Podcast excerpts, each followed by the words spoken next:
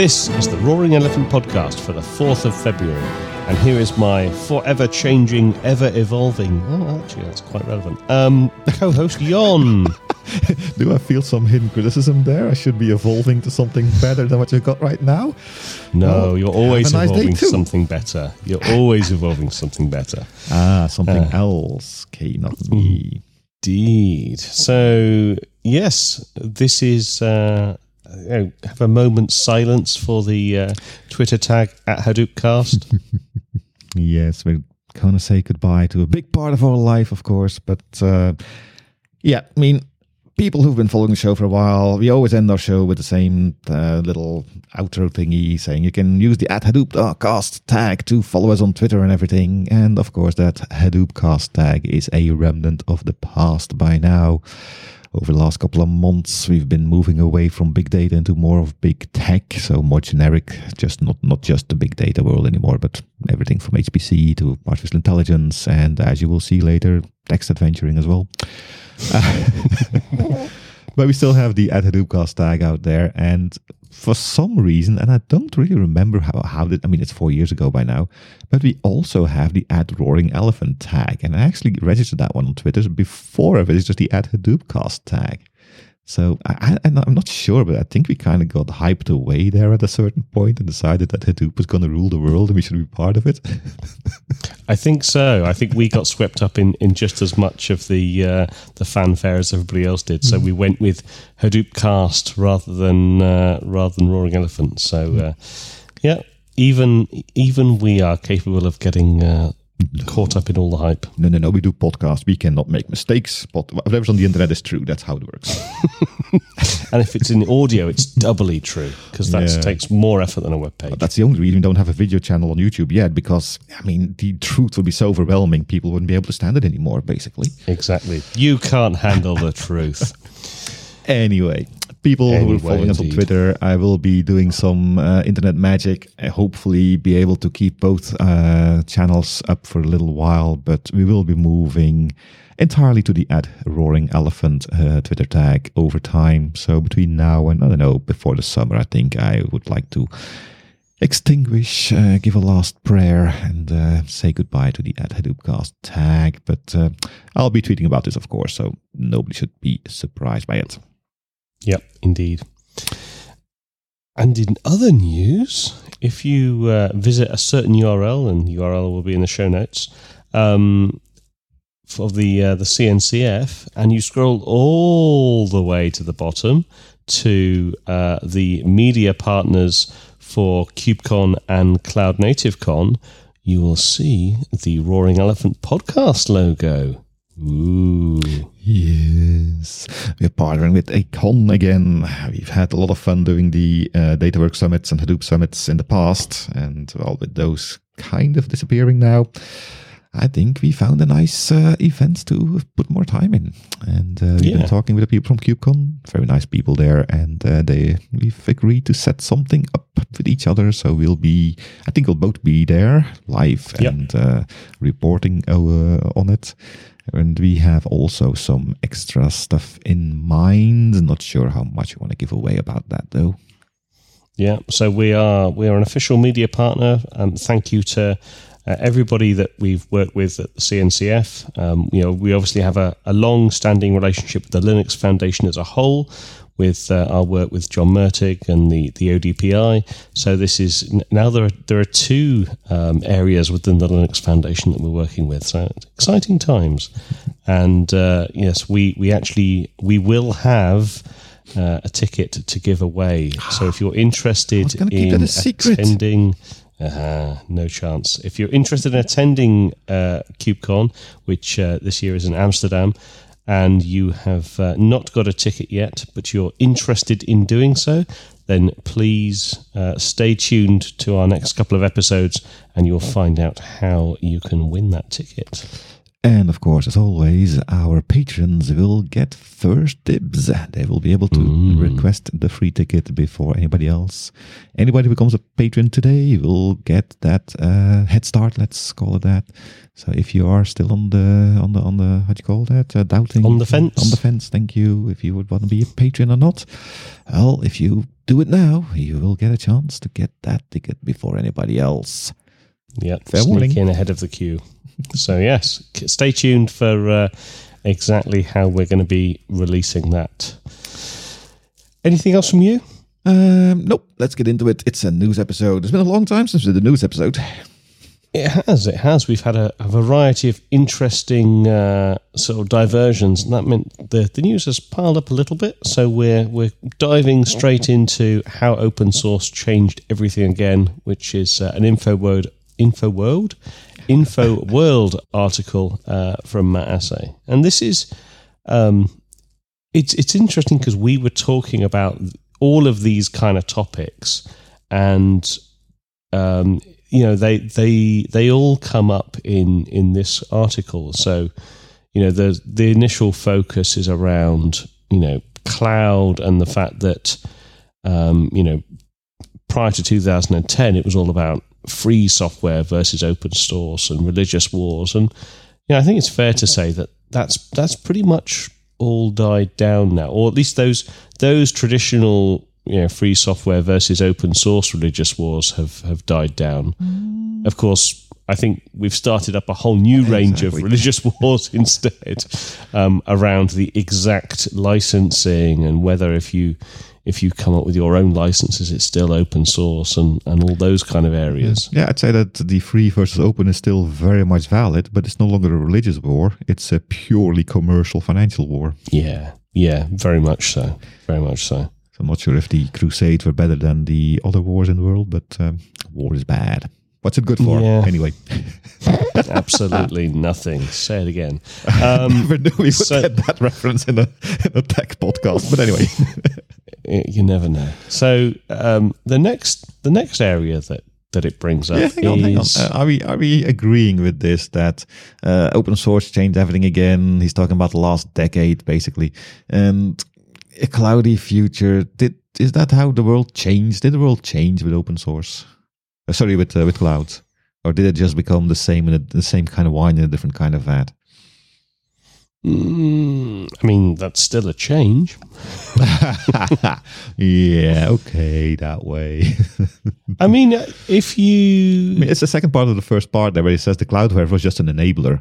It's just a different way of doing the same thing. Or have we really seen? Because uh, the thing I'm thinking about here is the whole microservices architecture, the thing about no longer do a monolithical uh, development, but going to microservices to make it all more flexible, self-repairing, blah, blah, blah, blah, blah. Is that happened or is that still happening? Because again, he also puts the little cloudy future as a heading for this section. And I do think that I- it hasn't happened yet. We're still on the verge of that change, let's say. I, I think I think the revolution is ongoing. I don't think we're you know we're definitely not at the end of that, but I do think the the world now um, is very different to you know how things were good ten years ago. The the sort of ubiquitous nature of cloud computing, everything as a service. Um, even serverless services are starting to really make an impact on folks now. Really? I think I would say so. Yeah. I haven't. I mean, there are a couple of companies that use it a lot because we're kind of based on this thing because we're very new. They only started their business in the last couple of years, but traditional, the, the real big business out there, I don't see a lot of Lambda architectures. Well, even uh, not talking about Lambda architectures, but functions, uh, cloud function servers, serverless compute. It's still a lot of marketing. I don't know. I don't know. Yeah, I I would say that there are there are far more folks looking at it and salivating about the the time when they can Yeah. get rid of all of their infrastructure and just consume these serverless um, platforms. Yeah, we're definitely not. But that's what I mean about you know we're definitely not at the point where this is all commonplace now. Yeah, yeah. But it's you can definitely see that it, everything is trending in that cloud you know cloud first cloud native direction. And if it's a good thing or a bad thing, I will talk about that in 10 years, I guess. Yeah, yeah. Come back to us in 10 years where we'll still be doing this, talking to each other on the internet. yeah, nobody Um, listening anyway. Well, you know. That's a bit of freedom for us. That's good. So the next the next chunk is around uh, Git. And I I think it's fair to say that this is something that definitely has um, has arrived and has has massively changed the way that um, the way that people collaborate. So it, it makes the point that, that, Git is not the first of uh, of the configuration control. Um, you know, services or platforms that were available. There have been many, many um, version control tools before. You know, you can go back to CVS or Subversion or Mercurial or Yeah, we you know peaked at CVS, man. Come on. oh god um, any of your your sort of version control platforms of choice but git was the first kind of real internet first um, Well- cla- i mean would you say cloud first or would you just say internet first Well, it's definitely a SaaS thing. But my first question is was it Git or GitHub? Was it the technology, which basically only runs on my own computer? That's how Git was supposed to work. Or GitHub, the SaaS service that allows you to use the Git technology to do this worldwide sharing in a very easy and, uh, yeah, globally accepted way. Well, so I think one one couldn't happen without the other. I think the the technology was the enabler that True. made GitHub uh, able to then capitalize on it. And I think Yeah, but it could have built the same kind of SaaS structure on top of Subversion, for instance. Would have been different technology behind it, but the whole idea of having an internet site that allows the worldwide thing. Yeah, I don't. I don't think so. I don't think. I don't think you would have had that level of flexibility. I mean, God Possible, knows, possible. yeah. I, I I love Subversion, um, and it was honestly it was the last of the version control systems that I spent a lot of time with. I haven't really spent a lot of time with Git. I can I can pull stuff from it and mm-hmm. push stuff to it, but it's really I'm not I'm not fully embedded in that world anymore. But from from my understanding, it's just the way that it works is far more aligned with the the now sort of fully fully distributed way that that GitHub allows you to work. Yeah, Subversion is much more central point where everybody took their stuff and put the stuff back, while Git is more of a it's all here with me, and I can choose to share what I want to share with the rest of the world. Exactly, exactly. So I think it this to me feels like a, a true a true revolution. This and this feels to me also like something that has properly arrived. Yeah. I, I think you know definitely Git and GitHub services are definitely still evolving, but it feels like it's landed. It's a huge part of our industry. I can't even imagine. Um, you know where we would be without this kind of level of of uh, of service. So I think this feels to me like something that very much has has landed, is here, and has made a massive difference. Yeah, and it's not all that surprising because again, GitHub Git was perhaps new, but it was a new technology, something that built on top of on, of older things. It's built on top of older things from CVS, Subversion, all the rest through it. It's a is it can I say percolation, a perfectization, whatever you want to call it, of the whole theory of the whole programming paradigm of doing version control and shared development. And this is the one that kind of put all the good things together and made it work. Yeah. And of course, I had uh, Linus Torvald behind it as a uh, patron saint, if I can call it that. and that, of course, helped it really gain a lot of clout very quickly. And yeah, the rest is history, as they say. Indeed. I wonder if we'll still be using Git in 10 years' time. I'm going to keep on doing this for every every section here. God. Um, moving on then. So the next section is around Docker and the and the container revolution, and I think this is one where perhaps you and I maybe differ slightly on our opinions. Uh, yeah, I mean, did Docker and containers revolutionize the world? Um, I mean, yeah, they're lightweight VMs. VMs are still around and in much bigger use than Docker and containers are today. So, again, I would say that Docker is something for the next decade, but Docker is already on the way out. If you look at Kubernetes, the the the, the, the most hyped uh, modern how you should do with air quotes uh, way of uh, delivering Docker infrastructures these days. They still, by standard, use Docker, but also have other container technology behind it. And I, what I'm kind of seeing happening here, and again, it's little hints at the moment, is that a lot of the f- functionality that made Docker different from simple LXC containers, simple Linux containers, is getting pulled out of Docker again and kind of moving to the orchestration layer. Uh, Mesos and Docker Swarm never kind of went that far, but Kubernetes with their persist- persistent storage, for example, and their networking layers are really, th- that's basically what the Docker container added to LXC, a, a container, uh, a storage container and more networking functionality. And that's already been pulled out again. So if this had said, uh, microservices or even maybe Kubernetes, I would agree more, but Docker really feels a little bit like, um, well, actually, yeah, sorry if I say this, but like a Hadoop, where it was a, a, a, a technology that started something, something great, something fantastic, but is already being surpassed by the next iterations of it. And then to say that it changed the world, it hasn't yet. And in my opinion, it never will because it'll be surpassed before it has a chance to. Mm, yeah, so I'm right. We do disagree. so, so I that's good. I, I, so I don't think that you're entirely wrong, but I think for, from wow. my perspective, that's a big praise. Um, that's big praise. I'm very happy with that.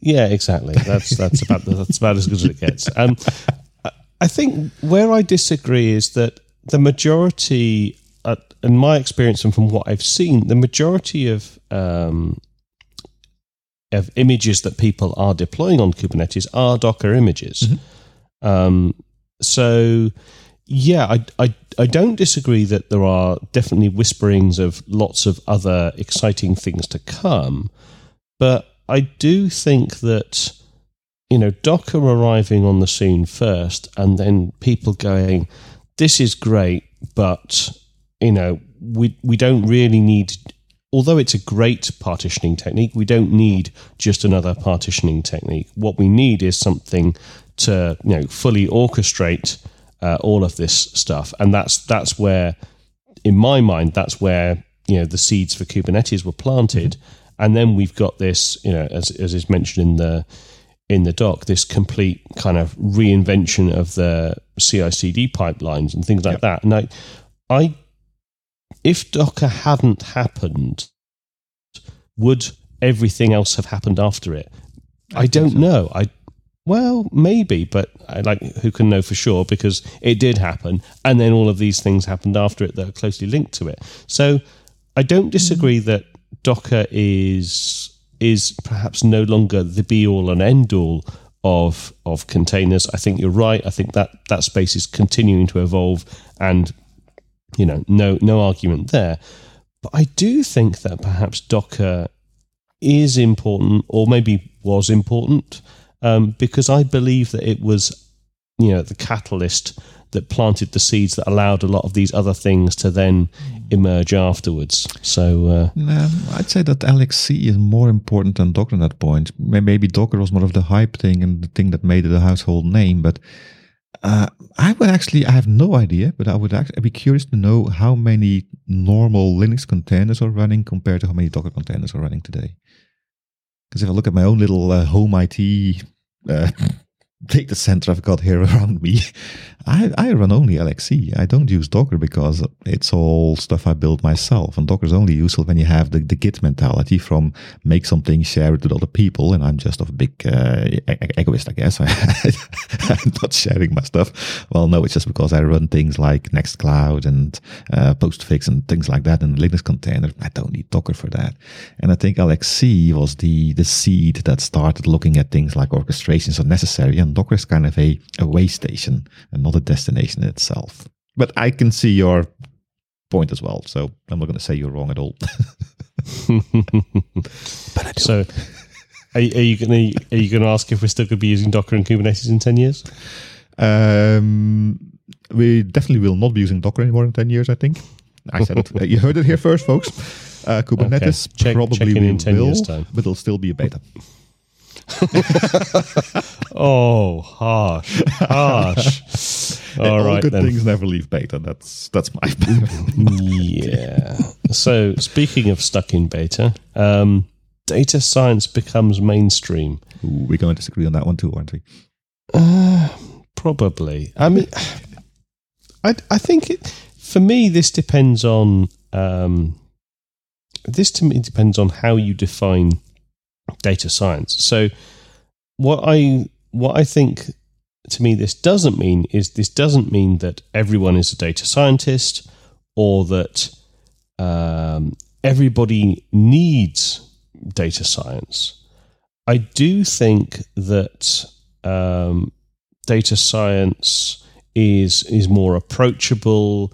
Um, has been you know has made been made um, more easy to adopt. There are so many different you know open source uh, frameworks and you know tool sets that allow people to to dip their toes into it but that doesn't mean that everyone has suddenly you know everyone in in data and tech has suddenly become a data scientist and or has easy access to data scientists um, so I think the the tech I think is now very you know a lot more approachable you can you know you can plonk some uh, H2O on uh, on you know and plug some data in, and you can get some very data sciencey um, sort of answers very quickly and very easily. But to me, that's not quite the same as data science becoming mainstream. Does that make sense? Uh, yeah, makes sense. I was kind of approaching it from a different angle. For mm-hmm. me, it's more like in the 2000s, so before 2010 data science was this esoteric thing that was maybe talked about in universities and the Googles of the world, but nobody really knew it, what it was or was anybody in any way interested or invested in it. If you look at today, any company at least knows what data science is, has dreams of what it possibly might be able to do, and usually can't do, but anyway, but there is it's no longer a niche thing in the mindset in the thoughts of people. I agree it's still the technology is there but it's still pretty niche to see it actually being used in a productive performant way because a lot of people are playing around with it but don't have the people or the knowledge or the data sets or the use case basically for it a lot mm-hmm. of times people see uh, my thing is failing let's add ai and now everything is good again well just like moving a problem on premise to the cloud, you just move your problem. You don't solve your problem there. Adding AI to a problem doesn't necessarily solve the problem. So there, yeah, that's still relatively niche, definitely if you go into the, the deep learning and stuff.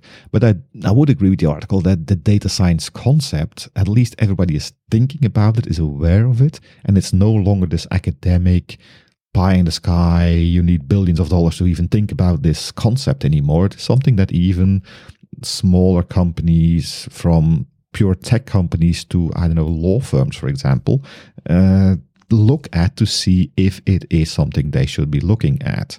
And I mean, I think you and I we both have been doing a lot of uh, how can you say evangelizing is a bit of a strong word because we didn't really evangelize machine learning and AI. But I've had a lot of conversations with my customers over the last ten years about the concept of data science. And in the yeah, 10 years ago, I was there to explain what data science was. And now I'm explaining to them what data science can't, or more to the point, can't do for them. Yep. So, I think that's all fair. Yeah. I think it's all fair. Different uh, approach, let's say. But you're totally mm-hmm. right on the on the on the technology part as well. Yeah, we're, we're agreeing. My God, it happened. so will we still be using data science in ten years? Sorry, say it again. so will we still be using data science in 10 years um, that's well, that's the question you said you were going to ask at every single one of these things yeah, so i'm now making sure you do that i'm criticizing your question because you use the word still and i don't think we are actually using it i think we're still testing it and playing around with it and very small points of using it. So the still is something I would doubt. Uh, I wouldn't add to the question, but uh, will it still be in people's minds and will we still be hyping about the next generation of quantum deep learning, neural nets, whatever? Yes, definitely. Why? Because hype okay. always sells. Will it change the world? Probably not. You need people for that, not technology. Fair enough. Fair enough. All right. So, next section um, open source programming languages. I, until I kind of read this heading, I'd actually forgotten that there used to be closed source programming languages. Um, it, it, it, had just it had just sort of vanished out of my out of my brain, and it's not that I, didn't know that. It's just that I we've lived in this world of of um, open source programming languages for you know such a such a long time, and you know the there's some comments in the, the, the second half of this uh, chunk in the article talking about uh, you know Java marching towards open. But yeah, of course, Java um, at one point was was closed, and that to me now seems just completely insane.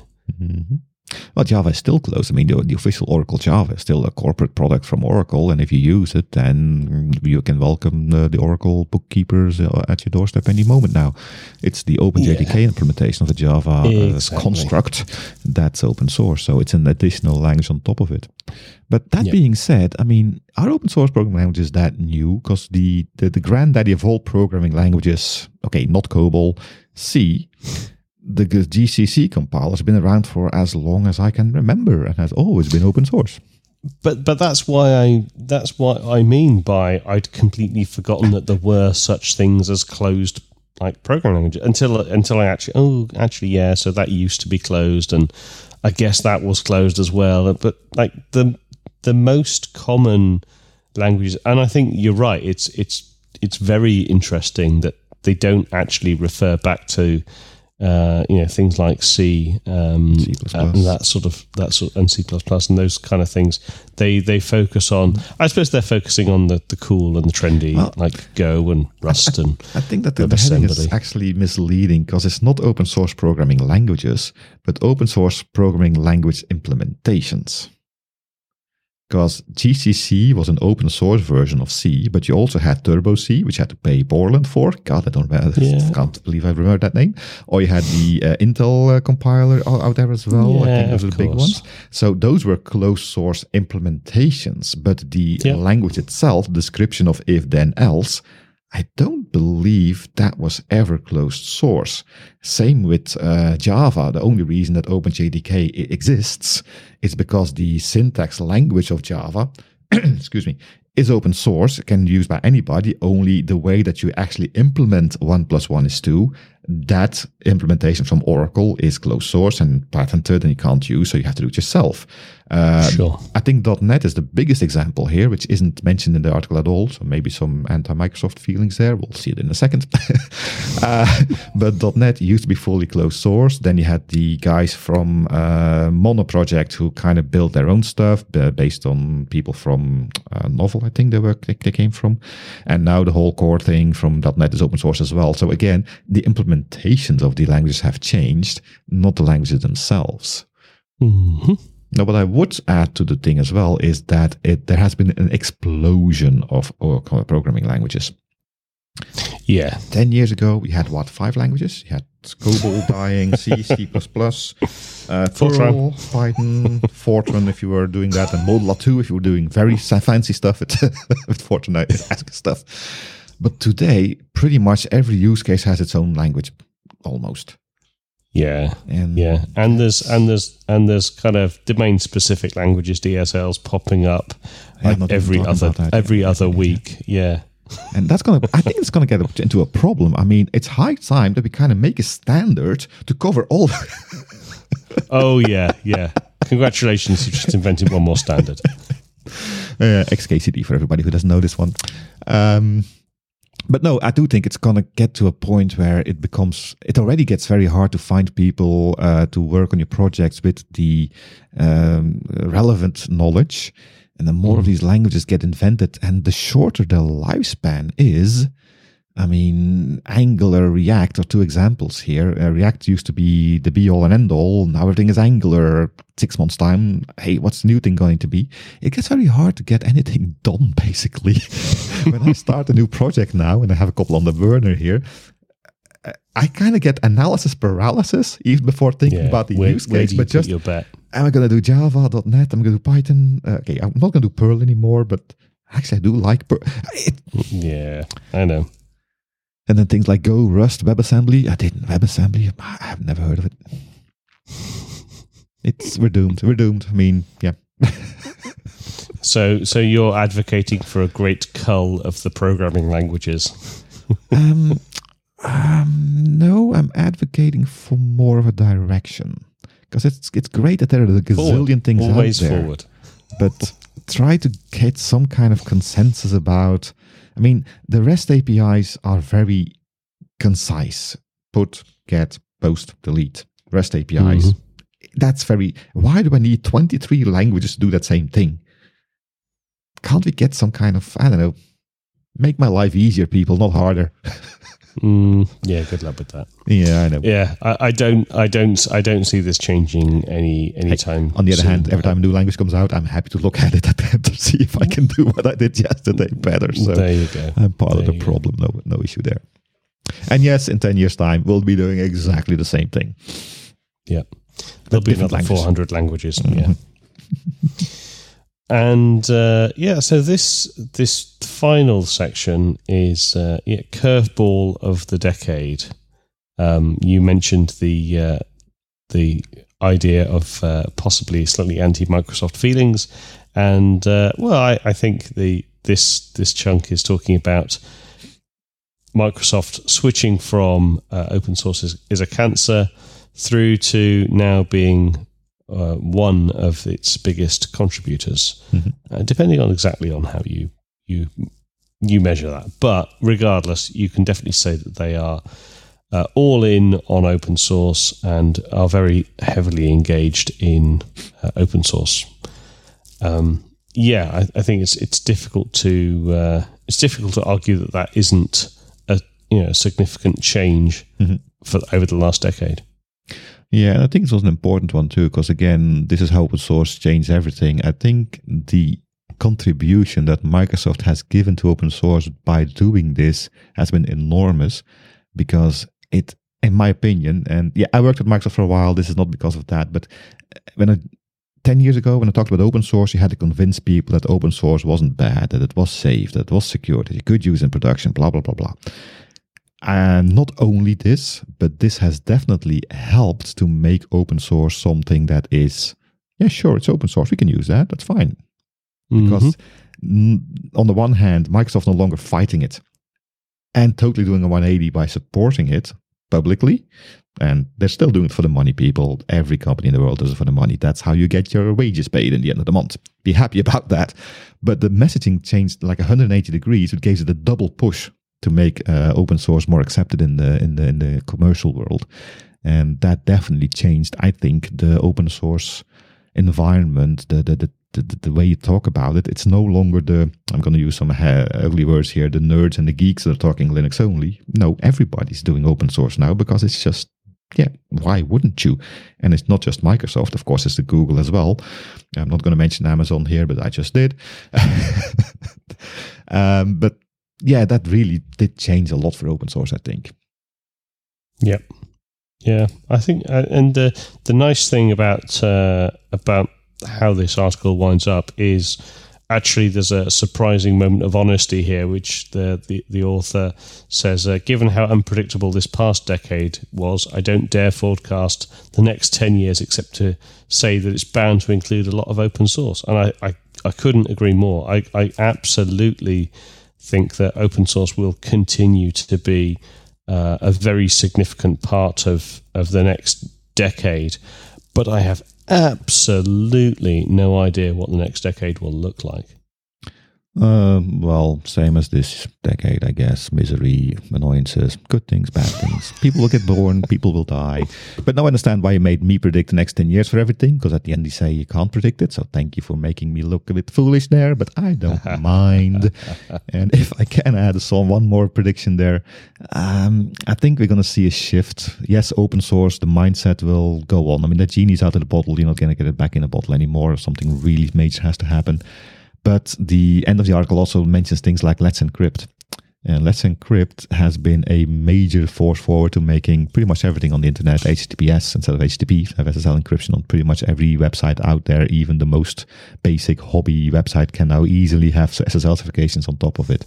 And that's partly technology, it's a bit of scripting, yes, but it's more of a service, an open source service. The whole idea of having an SSL, uh, what do you call that, um, CA, um, uh, registrar, whatever you want to call it, just Certificate authority. Yes, certificate authority. Thank you.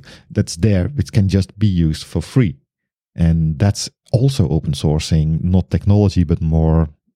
It's, yeah, it's a service, it's an open source service, and I think more and more we'll see that technology will become less important, but more what you do with it. So the services around Mhm. it, and those will also get more and more open source things.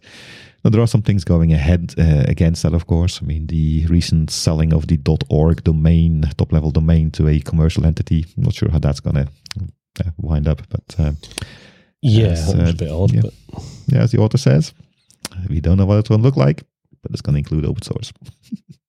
Indeed.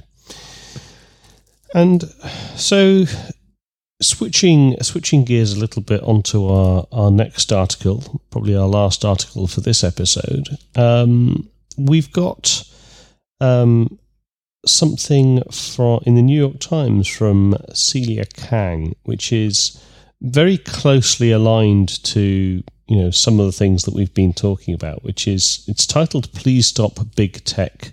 small rivals tell lawmakers, and the it's about um, top executives from um, you know four companies testifying um, or pleading with federal lawmakers to put some level of control over um, Google, Facebook, Apple, Amazon, the the big tech giants, and stop them from completely destroying um, you know everybody else in in this space. And the uh, I mean the the list of companies I think is pretty interesting. So you've got Sonos, uh, PopSockets, Basecamp, and Tile. Um, all of which, I mean, Sonos especially, I think is a, you know, most people would see as a premium, um, you know, a, a, a premium player in the internet connected audio devices, and yet, you know, they're also, I mean, their particular con, uh, sort of bugbear is with Google and and believing that uh, Google had copied its patented speaker technology and used its dominance to enter new markets. But like the the amount of um, you know concern that these organisations have that their their sort of their businesses can be swiped away or um, you know basically eaten up by the, the big tech giants is seems to be very very real. They've got very serious concerns that uh, that they they're operating at such a huge disadvantage that they need you know actual legal protection. Yeah, I think there's, as with everything, there's two ways of looking at this. I mean, on the one hand, a uh, uh, the pop sockets, which I didn't really know, but apparently they make uh, smartphone uh, grips. They said Mhm. Amazon bullied it into sales agreements and ignored complaints about counterfeits, blah blah blah. On the other hand, if they didn't have Amazon to sell their stuff on, would PopSocket ever been have become big? So there's a little bit of, dare I say, hypocrisy in there. But on the other hand, uh, too much is too much, too far is too far, and I would not be. I, I guess it's true that Amazon is doing things like this, and not just Amazon, but all online marketplace e um, storefront gathering things, whatever you want to. I have no idea what the name for that Yeah. kind of thing is, but yeah, of course. I mean, you, at the moment, at the moment that as a as a producer of something, you make yourself dependent on a distribution channel you have made yourself dependent on it. And then it's kind of a gentleman's agreement that you both want to keep a good relationship between the two of you. And if one of the two doesn't agree to that, yeah, you have to try and stop that. Is legal recourse here the best solution? I don't know. We'll see. Um, for Sonos, of course, it's a totally different thing because that's basically, yeah, they're, well, no, it's not different because they're, again, they're dependent on internet. They're dependent on a distribution channel. It's the I don't know. Is it the specialization of uh, production organizations? No, but I mean the I mean Sonos their particular thing is essentially um, it's uh, antitrust, isn't it? It's all about uh, antitrust violations, patent infringement. Um, so it's it's nothing about the distribution channel because it's Sonos and Google, for example.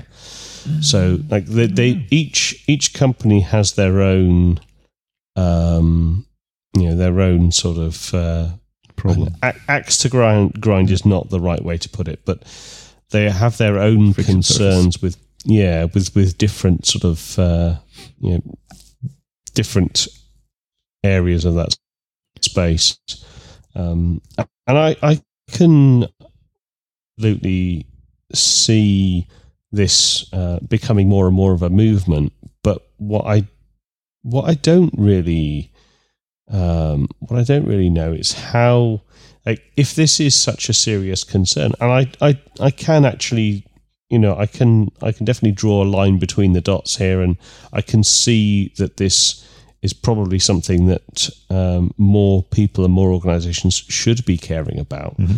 So if that's the case, like how how can you build a a community of people that can try and champion you know some sort of uh, you know sensible guidelines or or rules or or you know what would that even look like? I mean, I I think it's it's a it's an incredibly difficult area to try and navigate, and I have no I, I have no idea even what good would look like for for this. Mm-hmm. Yeah, and also, I mean, I'm going to put on my skeptical hat here. Um, there's also the governments of the world that are trying to put pressure on top of these big tech companies to get more taxes out of them.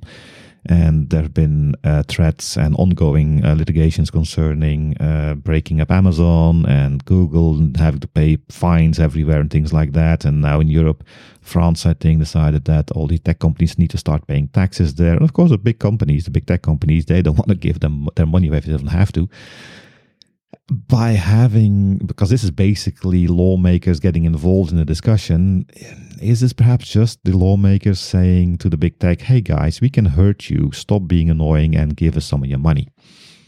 Again pessimistic skeptical head head on my on my shoulders at this point. And i'm such an outgoing optimistic guy normally. Of course you are. Of course you are. Because i mean well, it does kind of I don't know, rub me the wrong way that now all of these big politicians who have filled their pockets over the years with big lobbyists from these exact same, uh, what were they, um, Google, Facebook, Apple, and Amazon, are now suddenly championing the small, the little guy. I don't know, politics, politics. I mean, there are good people in politics as well, don't get me wrong. There are people doing it from the right idea. And there are also a lot of people not doing it from the right idea. And my question basically is which kind of politicians are actually involved in this. And that's important because that will pretty much dictate the outcome of this. Mm-hmm. Fair so, enough. I do want to remark though that they don't have Microsoft in that little, little in that little little row there. And it doesn't surprise me actually, because Microsoft has had their wrist slapped very hard in the 80s, 80s, 90s. Oh, yes. And uh, having been there, I can yeah, I can testify that they are really careful not to get into this stuff again. And they are actually, as we just ended the other, other article as well, trying to work relatively okay-ish with their partners and, uh, yeah, things that are landing on the cloud and stuff. So apparently, yeah. as you said, there there are ways of doing this the right way, apparently, but at least not the, the, the most wrong way, depending on how yeah. you're into this. Cool. Indeed. Indeed. Well, I think uh, that is uh, probably it for this episode. Yeah, Anything else from you? No, well, I think we're a big uh, 45 minutes already, so let's uh, put a pin on it. And we had some other articles, but we will have those on next time. Mm-hmm. So, yeah, it's all the time we have for today.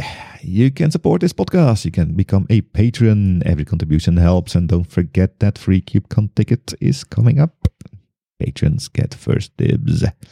We're on YouTube. You can like, like, subscribe, notify, notification bell, something there. I mean, that's that's Dave's thing. I have no idea what that all means. you can go to www.roaringelephant.org for a link to the Patreon page and the YouTube page and more information about this podcast. You can follow us on Twitter at the moment still at the at Hadoopcast tag, but as mentioned earlier, we are moving, migrating to at Roaring Elephant, so keep an eye on that. And finally, you can send your feedback by email to podcast at roaringelephant.org. Until next time, my name is John. And my name is Dave. And we look forward to talking to you next week. Goodbye. See you then.